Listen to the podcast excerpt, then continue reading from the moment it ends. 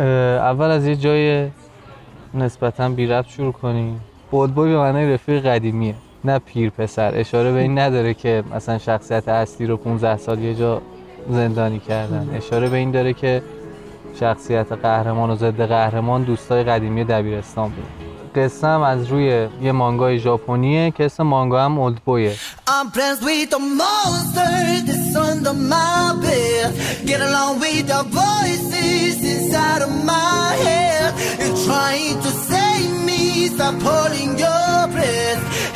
Think I'm crazy, yeah, you think I'm crazy. 본능적으로 여러 겹의 첫탄을 갈아. 처음부터 내 주변에 full of the enemies. 아니 곱게 보는 시선들이 너무 많아. 어, 2년의 시간 동안 붙은 수식어. 듣보자부터 야노 쇼 가족들과 fans 모두들 걱정해봐 don't worry 다 돼버리기 전까지 장사 안 접어. 수많은 사람들이 니네 조망했다고. 나볼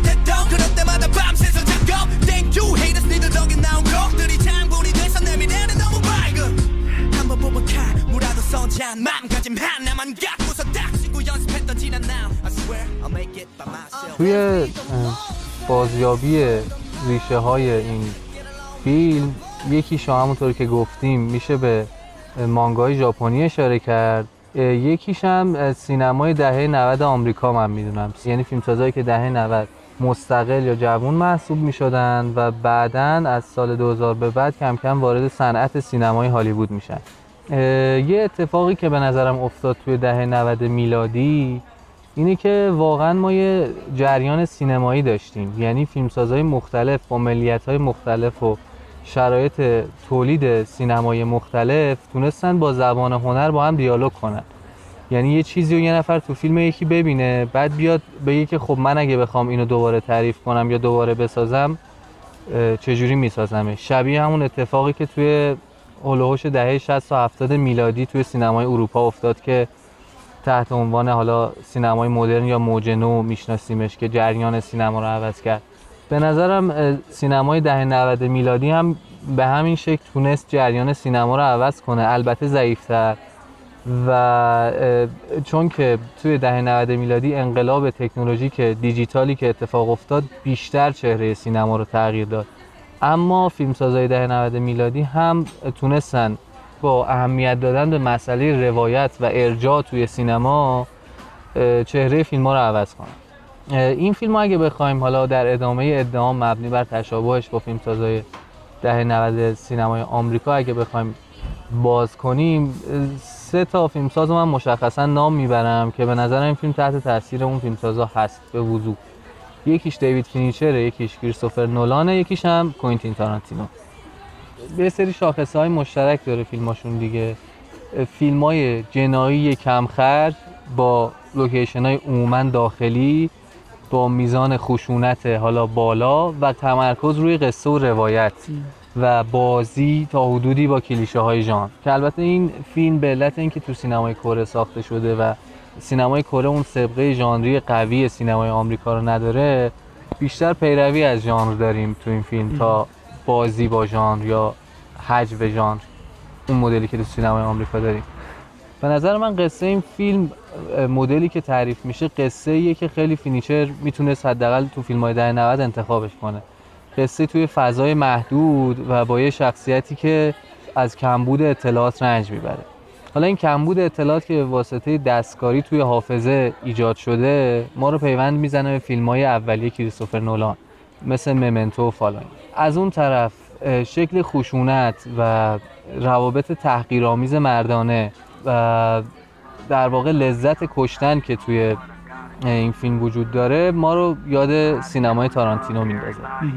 از این جهت این پیوندا رو میشه بینشون برقرار کرد. One of the realest crips they have in Compton. You not a shooter, then it's nothing we can have in common.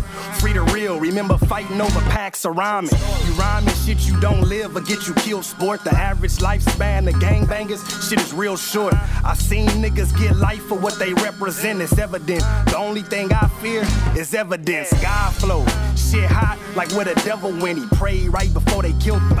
Guess he was heaven sent. Nose full of angel dust. It got the heaven sent. Disrespectful, I chunk the hood up at the president. یکی دیگه از ویژگی هایی که این فیلم داره با فیلم های دیگه اون دوره تو سینمای آمریکا شکل دادن زیبایی شناسی دیجیتاله. منتها هنوز ابزاری که دارن استفاده می‌کنن ابزار آنالوگه. یعنی اینا فیلم رو با نگاتیو گرفتن. ولی آزاد بودن دوربین و تمهیدهای بسری که استفاده می‌کنه تا حدودی داره نزدیک میشه به موزیک ویدیو و فرهنگی که سینمای دیجیتال میاره. چون این اتفاق بعدا توی سینما خیلی بیشتر میشه و نمود بیشتری داره شاید تو این فیلم به چشممون نیاد. اما کافیه با فیلم های قبلتر از خودش مقایسه کنیم تا این تفاوت مشخص بشه. مثل استفاده های جدیدی که از slow motion می‌کنه مثل transition های یا انتقال نماهای خلاقانه ای که استفاده می‌کنه و مثلا استفاده هایی که از حروف و اعداد روی تصویر می‌کنه اینا همه ویژگی هایی که حتی یکم هم گای ریچی توش داره به شکل خیلی ضعیف. فیلم فضاهاش با توجه به اینکه محدودم هستن طراحی شده و انتخاب شده است. و رنگ ها هنوز توش معنی دارن. اینطوری نیست که طرف یه دوربین دیجیتال ارزون دستش اومده رفته تو خیابون فیلم ساخته. بعدا فیلم های دیجیتال خیلی به این سمت میرن. این فقط کافیه به استفادهش از کاغذ دیواری های هر اتاق نگاه کنیم که چقدر بیان داره و چقدر هر فضا رو بهش شخصیت میده و توی آدمون میمونه. آره. و کدگذاری می‌کنه دیگه. یه مسئله ای هست. این مدل پالت های نئونی که مد شده همه جا دارن از این رنگ های بنفش و نمی‌دونم قرمز و این چیزایی که استفاده می‌کنن به خاطر اینه که یه سری فیلم ها از این رنگ ها به شکل درستی استفاده کردن و این باعث شده که یه فرهنگی درست بشه که نمونهش تو همین فیلمه. حالا اگه بخوایم دیکود کنیم استفاده از سه تا رنگ خیلی مهم توی فیلم دیگه. قرمز، سبز و بنفشه. یه ویژگی روایی نحوه استفاده از رنگ ها توی فیلم. مبنای داستانی روی اینه که یه آدمی داره یه آدم دیگه رو بازی میده در تمام طول فیلم. از این رنگ ها استفاده کرده. حالا کارگردان برای اینکه سرنخ بده به ما و حالا یه جورایی حتی اون آدمی که توی فیلم خودش داره استفاده می‌کنه از این رنگ ها رنگ اولی که حالا اگر بنفش بخوایم در نظر بگیریمش رنگیه که سر ها توی فیلم باش مشخص میشن. رنگیه که مثلا توی خود فضاهای برای تفکیک فضاهای مختلف از همدیگه از ستونهای بنفش از رنگ بنفش استفاده کرده خیلی جا. و حالا یه سری جاهای خیلی مهمترش که خیلی قالبه و خیلی واضح دیده میشه توی فلش بک هاییه که داره اون لحظه ها یادش میاد. اون لحظه هایی که اون خواهر و برادر رو دنبال می‌کرده اونجا کامل واضحه دیگه ما اون پس زمینه بنفش رو داریم. یکی از استفاده دیگه از رنگ بنفش اون چتر اون کسیه که اول فیلم میاد دم اون باجه تلفن. تا در نهایت می‌رسیم به اون جعبه بنفش که دیگه کاملا یه سرنخ خیلی مهمه برای گره یه سرنخ خیلی مهمم که در واقع داستانیه رستوران اجدهای بنفشه که این آره. میره جای مختلف آره، آره. غذا می‌خوره. دقیقا. رنگ بعدی سبزه که رنگ سبز در واقع تقلاهای کاراکتر ماست در اون بازی و میزی که شخصیت مستر مایند فیلم براش درست کرده. به خاطر همین بخش خیلی زیادی از فیلم با این رنگ سبز و اون مایه سبز دیده میشه.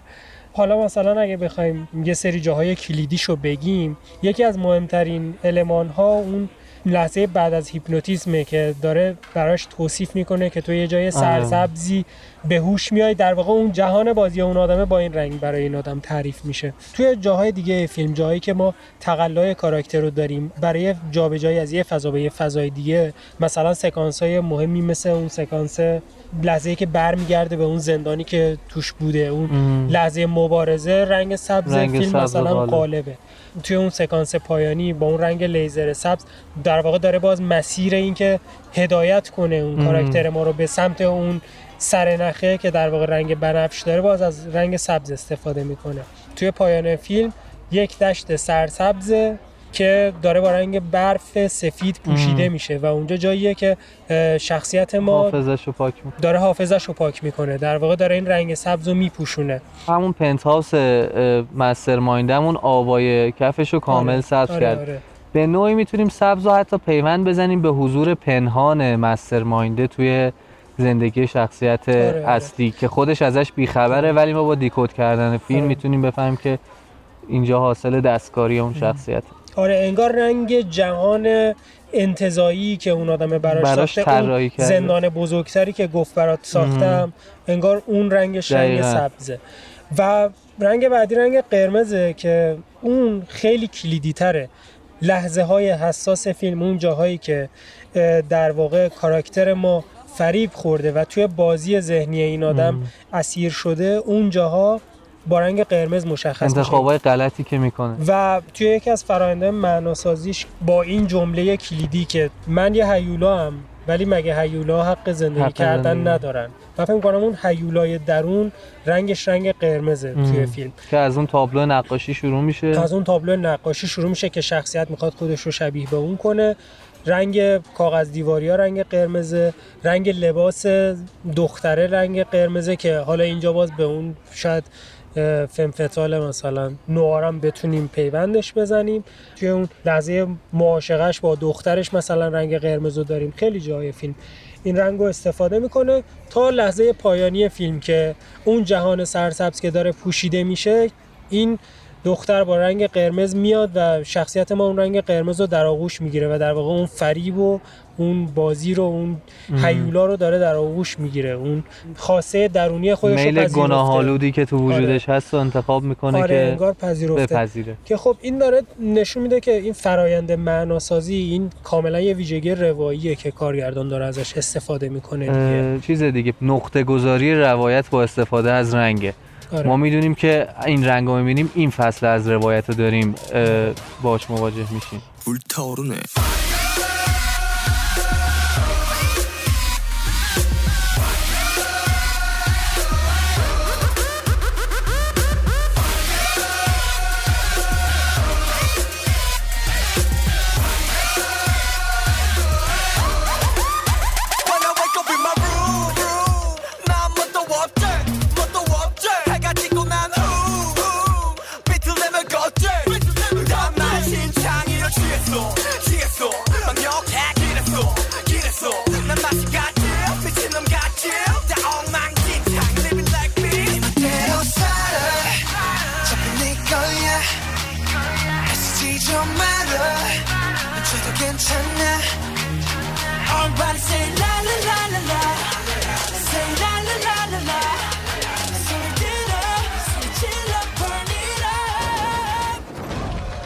حالا بحث کارگردانی کردی. یه جنبه هایی که میشه کارگردانیشو دوباره تحلیل کرد جنبه مقایسه ایش با همون فیلم های آمریکایی که گفتیم ازشون تاثیر گرفته. به نظرم فیلمه یه مقدار آشفتگی داره که خب بخشش به خاطر قصه و ندادن اطلاعات به تماشاگره اما بخش دیگهش به خاطر جنسیه که کارگردان برای پردازش صحنه‌هاش استفاده کرده. ما تو این فیلم برخلاف مدل های آمریکاییش سکانس کامل خیلی کم داریم. یعنی سکانسی که ما از اول بدونیم صحنه برای چی پرداخت شده صحنه لید یا یه جریان اصلی رو طی کنه به اوج برسه و بعد در انتها اون اوج رو در واقع به نتیجه گیری برسونه و ما رو وصل کنه به سکانس بعدی. خیلی سکانس های کلیشه‌ای ژانری به معنای خوبش می‌تونست باشه توی این فیلم. که بر مبنای منطق سکانس کامل پردازش بشه و کارگردانی بشه. مثلا اینکه یک شخصیتی که هیچی نمی‌دونه توی شهری ول میشه و عاشق دختر پیش خدمت میشه که همونطور که گفتی فمفتال هم هست. این سکانس می‌تونه کاملا به صورت آمریکایی تعریف بشه دیگه. اما با یه ایده عجیب غریب کره و مانگایی داره اتفاق میفته که خوردن یه اختاپوس زنده است. یعنی در واقع مهمترین اتفاق اون سکانس که در بار اول دیدن توجه بیننده رو جلب می‌کنه اونه که بازم توی اون سکانس ما نمیفهم که رابطه عاشقانه برقرار شده. بعدترش حالا طی دوباره سری اتفاقات هیجانی سادیستیک این رابطه عاشقانه بین دو تا شخصیت اتفاق میفته یا مثلا یه جای دیگه که شخصیت قهرمان و شخصیت ضد قهرمان دارن توی یه ساختمونی روبروی ساختمونی که اینا قبلا سکونت داشتن با اون دختره دارن برای اولین بار با هم صحبت می‌کنن. شخصیت ضد قهرمان التیماتوم میده. میگه که تو اگه الان منو بکشی نمی‌تونی بفهمی که برای چی زندانی بودی و اینا. اینم کاملا می‌تونه به صورت سکانس کامل برگزار بشه. ولی کارگردانی آشفته شوخی سازی های عجیب غریب فیلمساز و پرشاش به حالا سکانس های قبلی و بعدی باعث میشه که یه مقدار از بلاغت فیلم برای تماشاگر کم بشه. یه سری ولی سکانس کاملم داره که به نظرم اون سکانس کاملا خیلی خوبن. مثلا اون سکانس پلان مبارزه بله. که خیلی تو چشم می‌زنه من خودم سکانس مورد علاقه اون سکانس فلاش بک همون سکانس بنفشی که گفتیم و سکانس پایانی دقیقاً. تو پنت هاوس که سکانس اصلا, پنت هاوس اصلا سکانس لازمه به خاطر. اینکه اونجا دیگه اگر بلاغت نداشته آره. باشی ممکنه کل point فیلم شنیده نشه اشتباه فهمیده آره. دقیقا فکر کنم ما رو این همه نگه داشته که توی پنت هاوس یه جوری شیر فهممون کنه و پنت هاوس هم به نظرم یه خوبی که داره سکانسش اینه که به تعادلی بین سکانس کامل آمریکایی و ایده های کره مانگاییش رسیده. یعنی رفتارهای عجیب غریب شخصیت و حالا یه مقدار بازیگرم مثل که بداهه پردازی کرده تو اون صحنه اون حجم از خشونت و تحقیر انسانیت که از سینمای کره و مانگای ژاپنی میاد ترکیب شده با اون بلاغت سکانس کامل آمریکایی.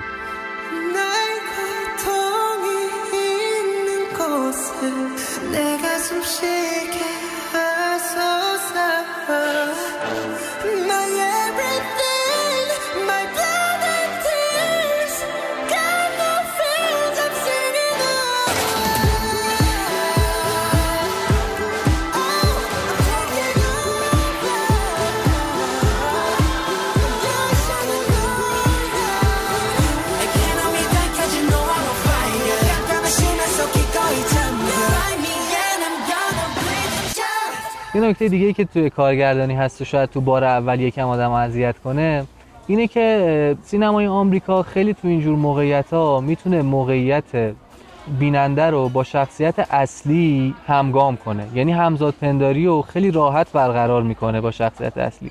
حالا جدا از اینکه بازیگر خوشتیب می‌ذارن و ما زبان انگلیسی رو بهتر می‌فهمیم و با زبان سینمای آمریکا هم بیشتر آشناییم اما لحظه های شخصیت پردازانه و لحظه هایی که ما از شخصیت خوشمون بیاد یا یه چیزی داشته باشه که در واقع خودشو به ما گره بزنه برای تماشاگر فراهم می‌کنن.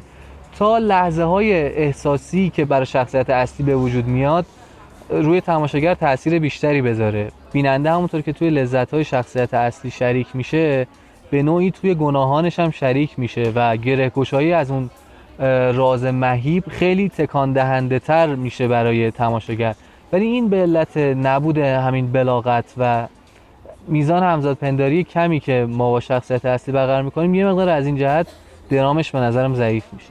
یه نکته دیگه ای که کارگردانی باز داره از نظر من که این و شاید نمونه های آمریکایی این مدل فیلم ها این ضعف و کمتر دارن حس گذر زمان و تغییر فضا رو ما توی فیلم خیلی کم داریم. با توجه به اینکه شخصیت اصلی 15 سال از عمرش رو یه جا هست. و بعد توی فرار و توی سفر درون شهری تقریبا قرار داره. مثلا از یه شهری با اون دختره فرار می‌کنه میره یه شهر دیگه. مدام داره خونش رو عوض می‌کنه. ولی این اتفاق نه برای ما حس گذر زمان ایجاد می‌کنه نه خیلی تغییر مکان میده. انگار همش تو مثلا چهار تا اتاق کنار هم داره اتفاق میفته اینم یه مقدار به نظرم همین. آره تو واقعیت که همین بوده ولی خب این یه مقدار ضربه می‌زنه به اون تم جستجو و ژانر کاراگاهی که قرار توی فیلم استفاده بشه مبنی بر اینکه شخصیت اصلی که قرار باز ما باش همراه باشیم از نبود اطلاعات داره رنج می‌بره و تمام تلاشش مبنی بر اینکه اطلاعات گم شده ای که حالا از حافظش پاک شده یا باید با یه سری سرنخا پیداش کنه رو پیدا کنه. یه ذره مثلا توی جای رستوران به رستوران گشتنشون و اینا یکم این حالت تغییر فضای درون شهر اتفاق میفته ولی خیلی زود به نظرم می‌رسن به دبیرستان و وقتی که رسیدن به دبیرستان رسیدن به اون دختره خیلی از طریق نشانه های توی جهان اتفاق نمیفته اون فلاشبک تقریبا می‌تونست جاهای دیگه از فیلم هم اتفاق یه بیفته. سری موتیفای خیلی کوچیک استفاده می‌کنه اینجور جا. مثلا موتیف زنگوله‌ای که استفاده کرده بود. توی حالا هیپنوتیزم بوده و زنگ در بود. زنگ در بود و زنگ دوچرخه آره. دخترم بود. و همینطور تصویر مثلا زانوها که روی زانوهای مختلف. می‌رفت باز این دوتا رو با هم دیگه پیوند زد که یعنی با استفاده از این موتیفی که اونقدر معناسازانه نیست یعنی آره. توی کلیت فیلم شاید نباشه ولی مثلا اینجا برای ورود کردن به اون فلاش بکه از یه موتیف رو خیلی سریع تعریف می‌کنه حالا قبلش تو فیلم هم اشاره شده بوده بهش همونجا سریع استفاده می‌کنه می‌بره یه این سبک شد. کارگردانی به نظرم خود پارک چامبو که اگه اشتباه نکنم اسمشو که توی فیلم های دیگه هم می‌بینیم مثلا تو استوکر هم می‌بینیم که از شباهت بافتا شباهت اه، همین موتیف های بسری یا صوتی به صورت ذوقی استفاده می‌کنه ولی توی پردازش کلی صحنه آره. یه سری خلاهای احساس که در لحظه حس خوبی میده به آدم به خاطر اینکه یه انگار سیالیتی به روایتت. میده ولی شاید تو نگاه کلی اونقدر معناسازانه نباشه دیگه Yeah. 다섯 살 때부터 나는 피아노를 쳤어. 영재였지 베토벤부터 모차르트 바우 쇼팽 선배였지 어나나나 걸 적고서 가사를 썼어. 열내셨지 난 이게 참 좋아 그건 못 보러. 그 새끼들 모두 엿먹어. 프레듀서 최 무할리 필드램 그게 내 기락장 마세와리 커. 하얀색 대리석 카우스 그게 내 기락장 Zeg maar hoe night je whipple. Pull a maestro, maestro. Pull a maestro, maestro. Pull a maestro, maestro. اگه بخوایم کلا مثلا پیام اخلاقی فیلم بگیم توی یه جمله فکر می‌کنم مثلا بشه اینجوری گفت که با حیولای درون خودت دوست بشی و بپذیریش. یه همچین چیزی همچین مفهومی داره. که این در واقع مفهومیه که شخصیت منفی ما یعنی اون پسر جوون می‌خواد به اون مرده آموزش بده اینو در طول فیلم. برای اینکه این کار رو انجام بده این آدم رو توی یه فضایی زندانی می‌کنه. تو اون فضایی که زندانی کرده به شکلی داره شستشوی مغزی میده. یه تصویری از اون حیولای درونش به صورت اون نقاشی مقابلش گذاشته. که اون شخص می‌بینیم همون اولش می‌خواد ادای اون رو در بیاره و خودش رو شبیه اون کنه انگار میل ناخودآگاهیه مم. که درونش وجود داره و با دیدن اون نقاشی زنده میشه اون شخصیت ما بعد از اینکه وارد میشه توی اون بازی اون آدم شرکت می‌کنه در نقش کاراگاه قرار می‌گیره و انگار به صورت کاراگاه می‌خواد بره کشف کنه یه رازیو که مثلا گناه اون آدم رو کشف کنه و در نهایت منجر میشه به کشف کردن راز خودش. که این الگوی کاراگاهی فیلم رو تشکیل میده این در واقع قدیمی ترین الگوی کاراگاهیه که الگوی نمایشنامه اودیپ شهریاره و درون مایه فیلم هم در واقع درون مایه همون نمایشنامه.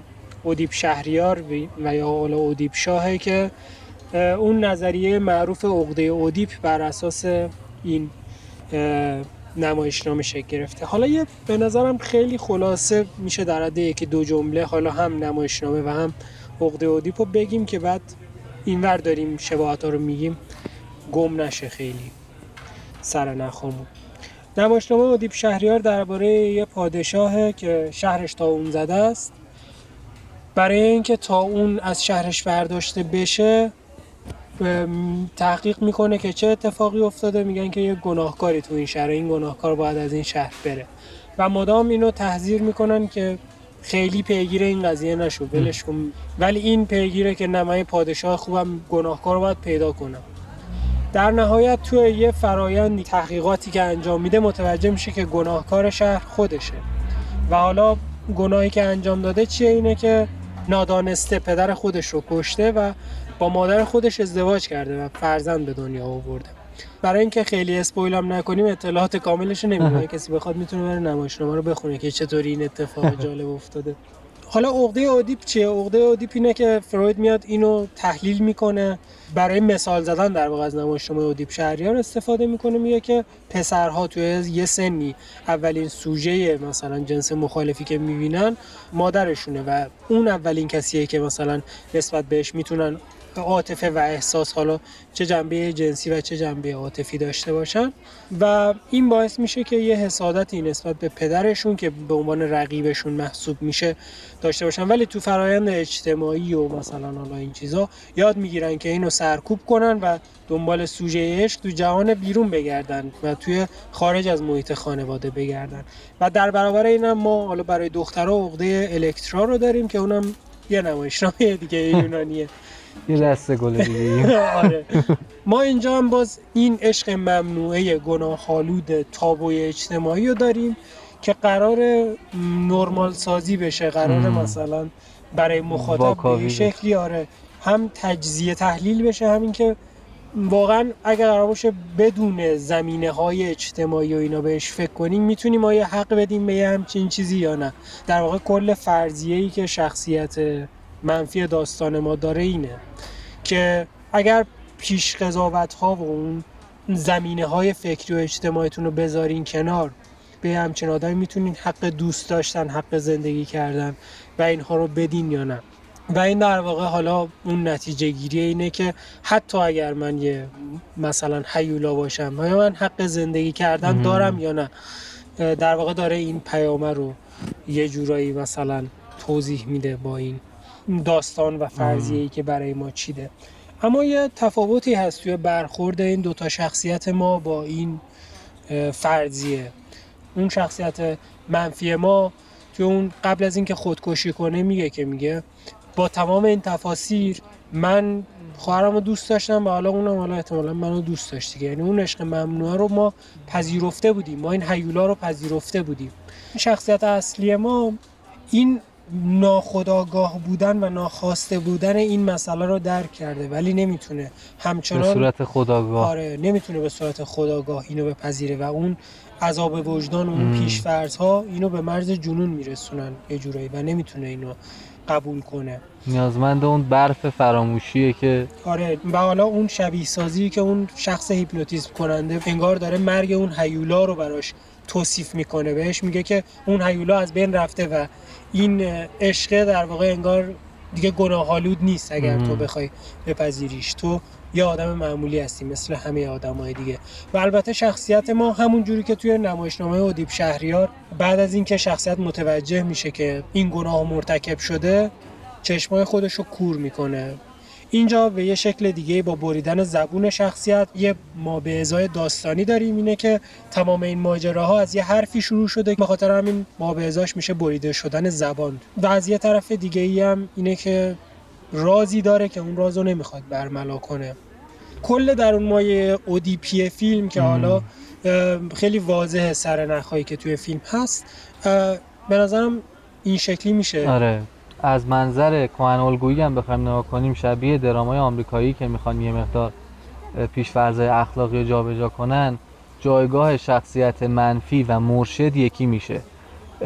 شخصیت منفی فیلم کسیه که تونسته هیولا رو بپذیره و انگار اون مرحله سفر قهرمانی رو طی کرده. برای همین شخصیت اصلی رو به نوعی هدایت می‌کنه در پذیرش هیولای درونش.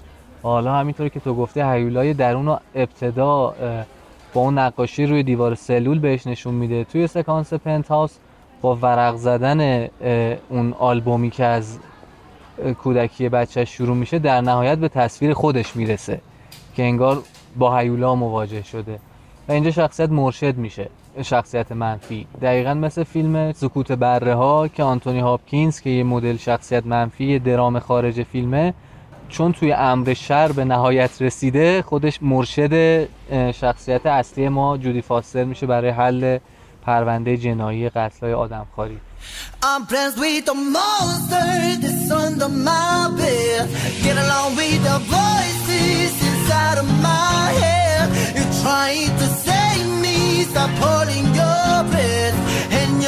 I'm crazy, yeah, you think I'm crazy. I'm friends with the monster my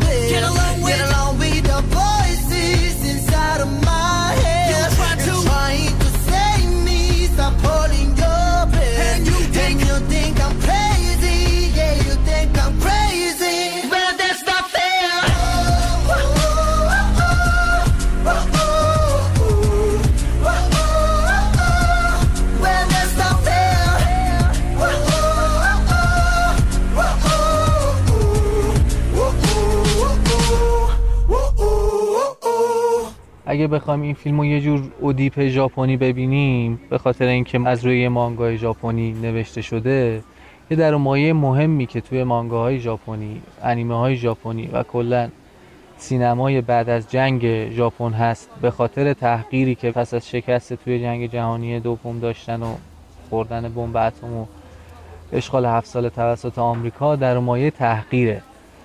رابطه تحقیرآمیزی که برقرار میشه بین شخصیت های اصلی و حتی شخصیت اصلی و شخصیت فرعی وجه پررنگ شده مسئله اودیپی این داستان هست. شخصیت اصلی ما توی نوجوانی یه پسر محبوب دبیرستانیه.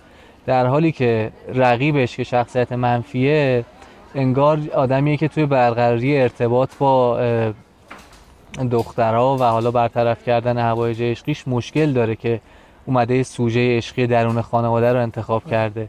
و بعد با دیده شدن توسط اون شخصیت اصلی و پخش شدن این خبر توی دبیرستان به خاطر احساس تحقیری که این افراد متحمل میشنه که شخصیت زن مجبور به خودکشی میشه.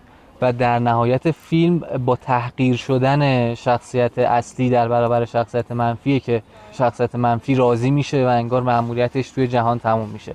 این روابط تحقیرآمیز حتی بین شخصیت اصلی و اون زندانبانش هم هست. زندانبان برای تحقیر کردنش حالا بعد از اون اتفاق دندون کشیدن و اینا میاد شروع می‌کنه به اون زن آزار جنسی رسوندن و در برابرش می‌خواد دستشو ببره. برای دفاع کردن اون میره دوباره دستشو می‌بره و آره و خب این فرایند تحقیره در واقع فرایند حیولا سازی هم هست دیگه. تحقیری که اون شخصیت منفی ما شده باعث شده تبدیل به همچین شخصیتی بشه. و بعد از اینکه میاد این شخصیت اصلی ما رو تحقیر می‌کنه و حیولای درونش رو یه جورایی انگار زنده می‌کنه یا متبلور می‌کنه انگار کارش تو این جهان همون جوری که میگی تموم شده. انگار مثلا مثل دوی امدادی این مشعل پلیدی رو سپورت به نفر بعدی و خودش الان می‌تونه بمیره. چون می‌دونه که توی جهان یه عشق ممنوعی زنده هست. الان که دیگه من ندارمش این عشق رو تونستم احیا کنم.